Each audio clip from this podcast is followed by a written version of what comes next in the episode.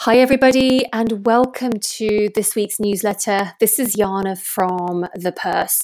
The total US market cap is equal to 226% of the US GDP, which is way above the 100% Buffett bubble threshold. The Federal Reserve Chairman Jay Powell has said that the Fed still has a long way from withdrawing monetary support, i.e., the money printing will continue for some time. The US economy has soared 6.4% in the first quarter, rising vaccinations, a massive round of government stimulus, and a steady recovery in the jobs market has helped reverse some of the impact of the coronavirus pandemic.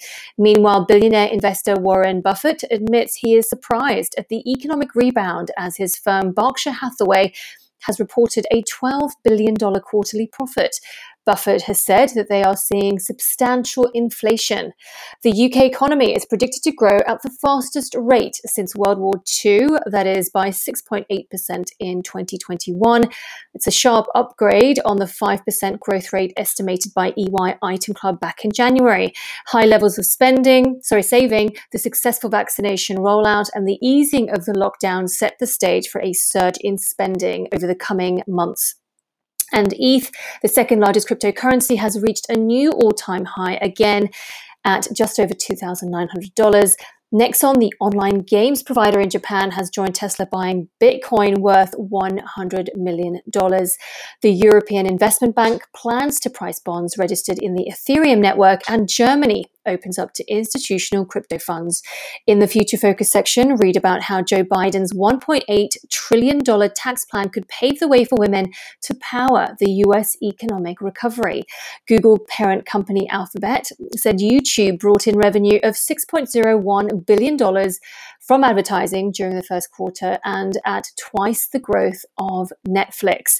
In the Have You Seen This section, read about the results of a survey which says that the gender pensions gap is prompting women to take action and invest more in their pension. And we are tracking ed tech startup Erase All Kittens, co founded by CEO and creative director Dee Saigal, which has raised $1 million. The startup has created a Mario style web based game designed for girls and kids aged 8 to 12. And don't forget to listen to the Purse podcast interview with founder and CEO Fung Eng. For Impact Startup called Matchable, we talk about how to build an impact startup, the fundraising journey as a female founder, the unconscious bias of investors, why networks are key, and female angel investors. I hope you enjoy it. Take care, everybody. Look after yourselves and your loved ones. And I look forward to catching up with you all again soon. Bye for now.